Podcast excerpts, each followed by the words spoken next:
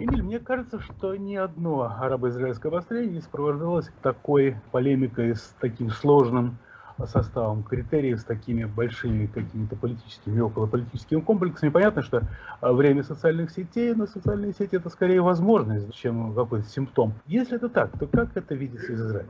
Сколько я помню, у нас каждая очередная война или каждая очередная операция сопровождается достаточно бурной полемикой. Каждый находит свою сторону, каждый эту сторону поддерживает. Да, Европа говорит какое-то свое слово.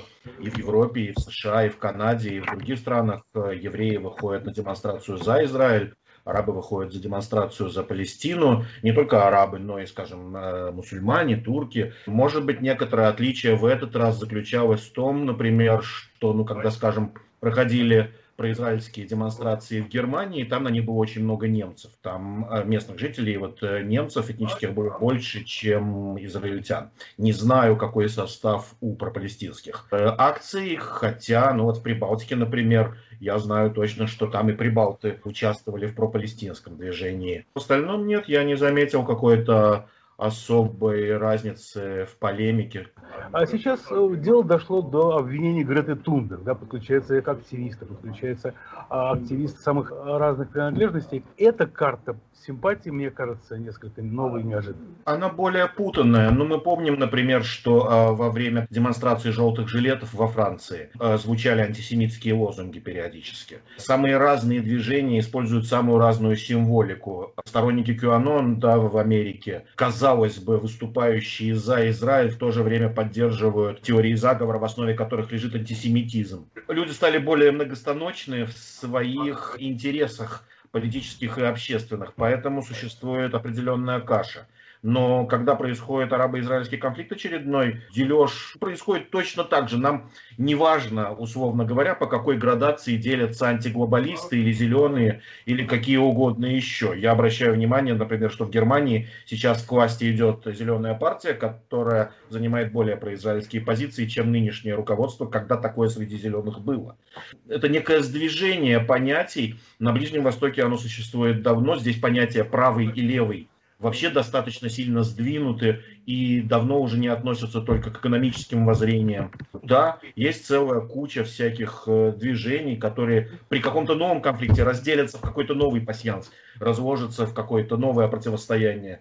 Но я не думаю, что есть смысл сильно глубоко в этом разбираться, как в данной конкретной проблеме. Какая для меня разница, он зеленый, Э, красный, коричневый, как он относится к экономическому кейсианству или там к, к вопросам освоения Марса. Мы говорим конкретно об этой проблеме, а остальное может подождать. А Бахрус, мне кажется, что ситуация в Азербайджане в этом смысле достаточно модельна. Разрыв между какими-то привычными критериями, пристрастиями. Что в Азербайджане очень большая поддержка Израиля, это было заметно в социальных сетях в первую очередь. Нельзя сказать, что это было на правительственном уровне, или нельзя сказать, что люди выходили на демонстрации в поддержку Израиля. Нет. И в первую очередь это связано с тем, что в Азербайджане доминирует такой нарратив. Израиль, он поддерживает Азербайджан, в то время как Палестина э, поддерживает армян. И этот нарратив давно укоренился странным образом в азербайджанском медиа, публичном секторе, э, публичных дебатах.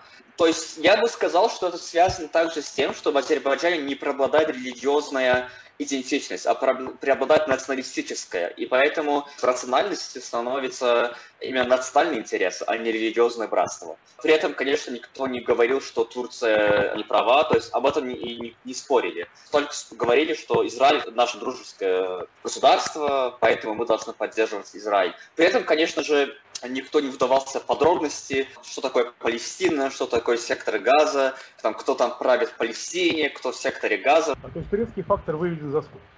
Да, да, конечно. У вас, скажем, на аватарке я вижу палестинский флаг. Он, я так понимаю, скажем так, левого происхождения. Как связано вот эти левые пристрастия, левые побуждения с тем, что вы сказали о том, что, что люди не вдаются в суть противостояния?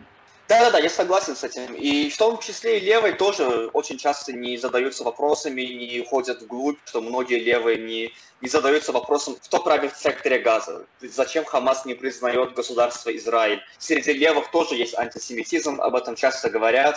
Он был, он есть, никто это не может отрицать. Это, к сожалению. Да, конечно, я поставил палестинский флаг в свой ковер э, в Фейсбуке, потому что я поддерживаю идею палестинского государства. В то же время я в любом случае осуждаю агрессию по отношению к израильтянам со стороны палестинцев. Это происходит, террор есть, никто этого не может отрицать. Но в том же числе есть тенденция солидарности, что я и поддерживаю, и к чему я стремлюсь. То есть солидарность э, с палестинским народом, но не с теми, кто захватил власть в секторе Газа. Эмиль продолжает тему аватарок. Это сейчас очень модно среди сторонников Израиля. А аватарка «Я стою за Израиль» это была, но немножко смущает здесь слово «всегда».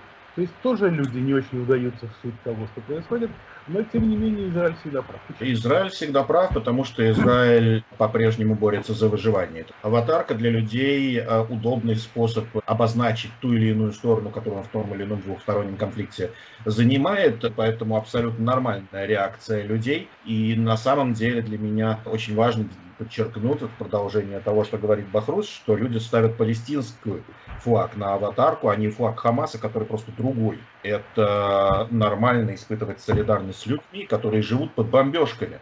Как бы под бомбежками они живут, потому что их под эти бомбежки вверг тот режим, который захватил там власть. Кроме того, э, если чуть-чуть продолжить тему отношения к Израилю в Азербайджане, я же сам как бы из Баку, я помню всю эту ситуацию, там очень много глубоких корней к тому, чтобы было такое теплое отношение. Ну, я даже не буду говорить про то, что никогда там не было антисемитизма. Ну, во-первых, мы можем вспомнить, что Арафат достаточно тесно общался с террористической организацией Ассала э, по своим каким-то террористическим надобностям, они пересекались. Во-вторых, э, у нас, ну, скажем так, не враг, а общий недруг, это иранский режим Аятол. И в-третьих, что, на мой взгляд, самое важное, Иран воспринимается религиозный вот этот э, радикализм и фундаментализм, почему в том числе и была запрещена в свое время еще Алиевым старшим исламская партия Азербайджана, э, люди понимают, что это те самые силы, которые, если они придут к власти, э, то они изменят светский характер любого государства,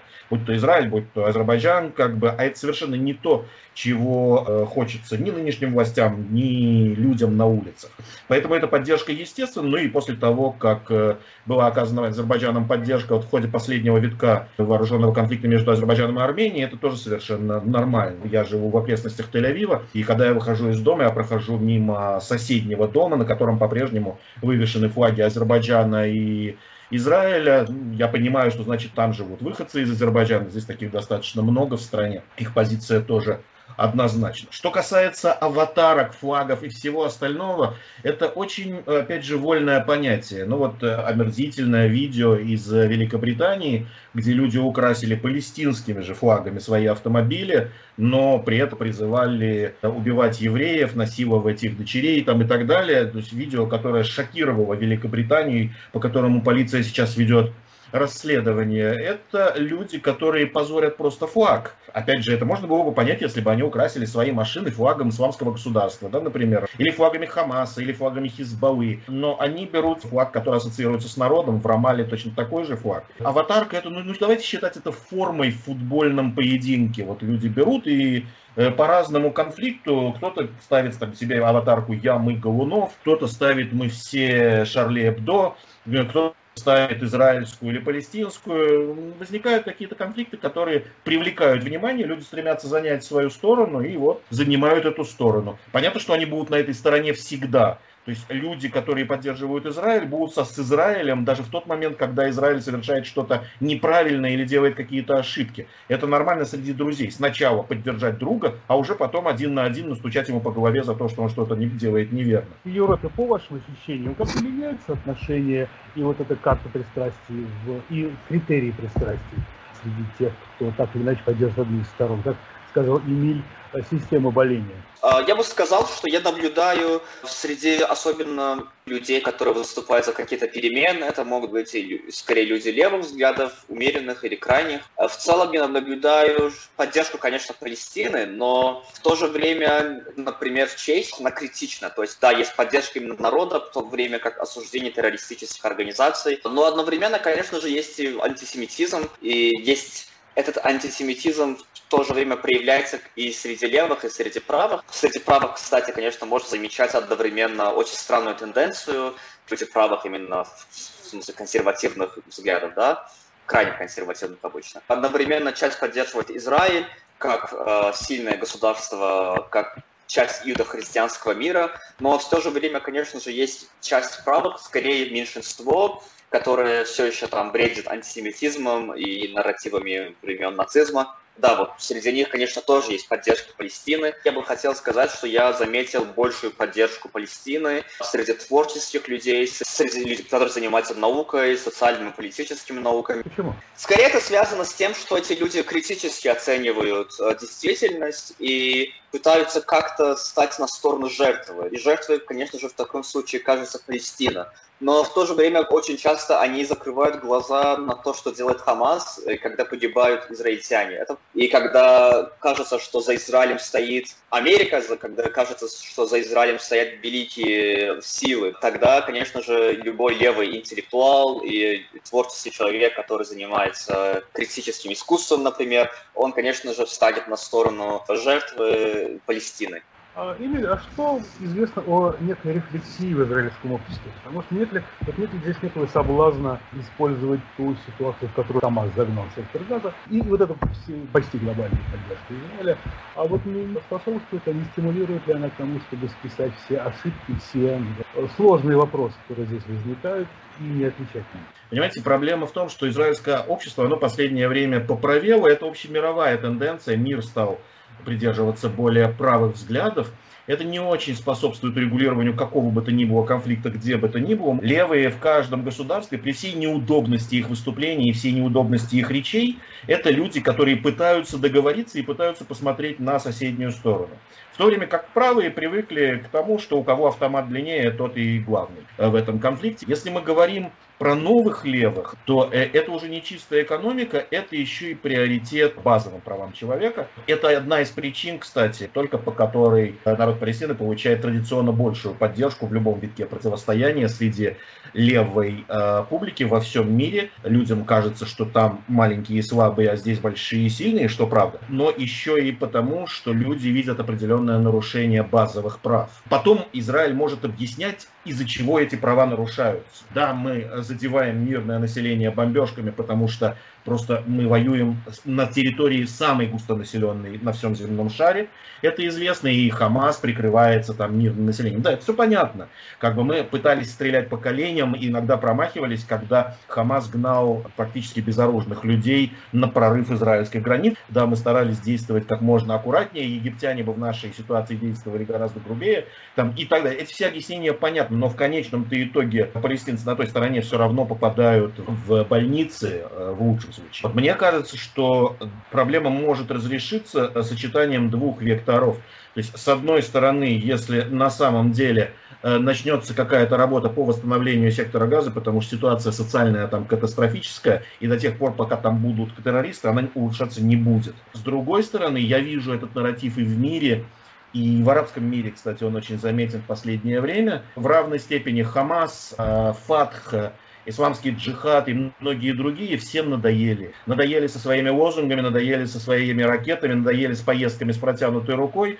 Если бы не э, несколько стран, таких как Иран, Россия, в меньшей степени Китай, я думаю, что они лишь, ну, Катар, то они лишились бы этой поддержки уже довольно давно, но она однозначно ослабевает. У них нету сейчас той политической поддержки, которую они получали в мире, той общественной поддержки, которую они получали в арабских странах они потихоньку превращаются в маргиналов, и есть надежда, что таким образом, может быть, появится какая-то сила, которая их вытеснит. Роль Израиля, на мой взгляд, должна заключаться в этом случае в поиске активном и поддержке такой силы, а не только в попытках уничтожить то или иное количество офицеров и боевиков Хамаса, что, в общем-то, было сделано в этой операции. Ну а что мы знаем о настроениях сектора Газа?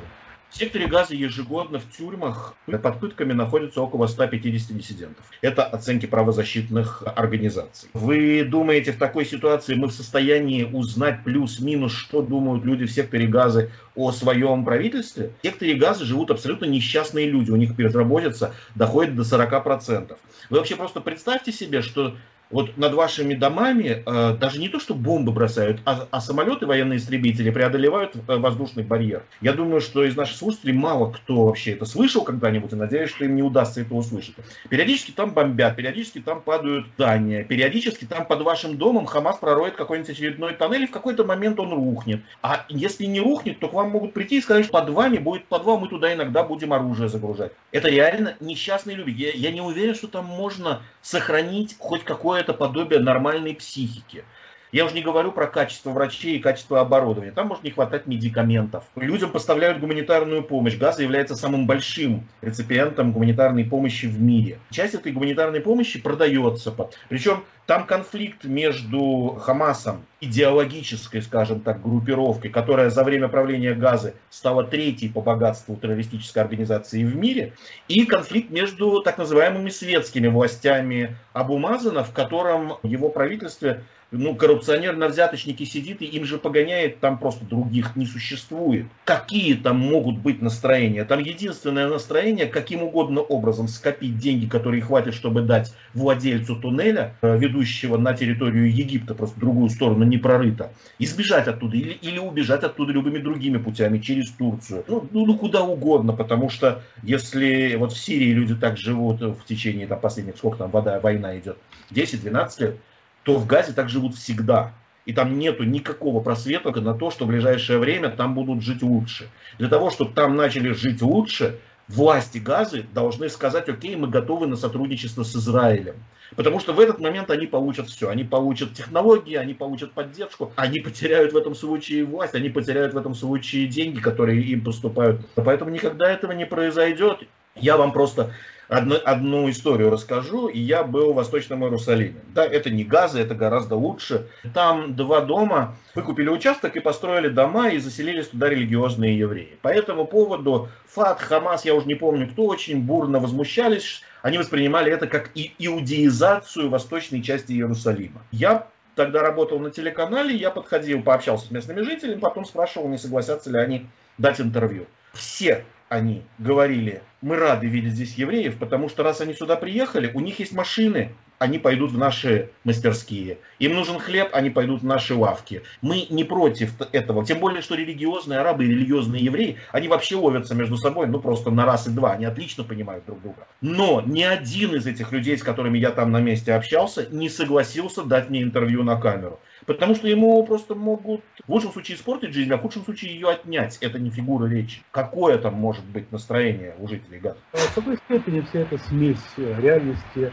а, мифических и полумифических схем, насколько это опасно? Мифы мешают всегда, но мифы – это один из инструментов войны, которая ведется всегда. Мифы существуют в любом конфликте, мифология существует у любого народа, у любого государства.